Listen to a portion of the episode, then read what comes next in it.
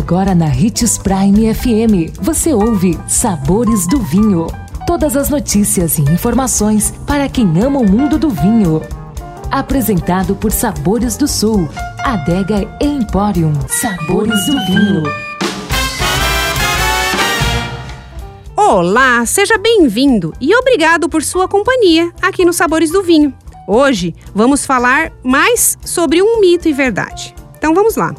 Vinho rosé é a mistura do vinho tinto com o vinho branco?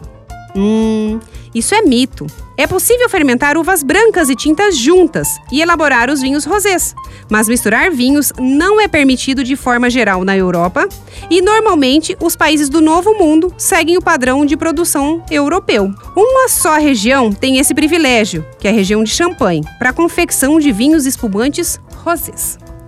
Além dele, Existem três processos para se criar um vinho rosé. São eles: a prensagem direta, onde as uvas tintas são esmagadas e prensadas, retirando uma pequena quantidade da cor das peles durante o processo. O segundo é a maceração curta, seguindo o processo tradicional de vinificação típica dos tintos, o suco é retirado entre 6 e 24 horas após o início do processo, ainda em temperaturas frias.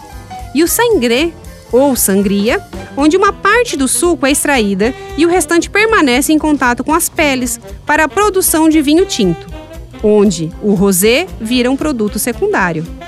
Gostou do nosso tema de hoje?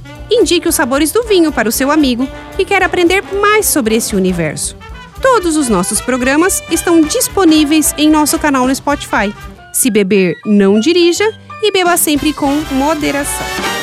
Sabores do Sul. Sabor, delícia e sofisticação. Todos os anos pensando nos melhores gostos e sabores para deixar a sua Páscoa ainda mais deliciosa. Preparou uma infinidade de produtos para que você possa compartilhar as mais deliciosas experiências com sua família e seus amigos. Ficou curioso? Então vá conferir. Rotatória da Catedral, próximo ao Unemate. 3515-7971. Sabores do Sul. Nosso maior objetivo é levar o melhor para você todos os dias.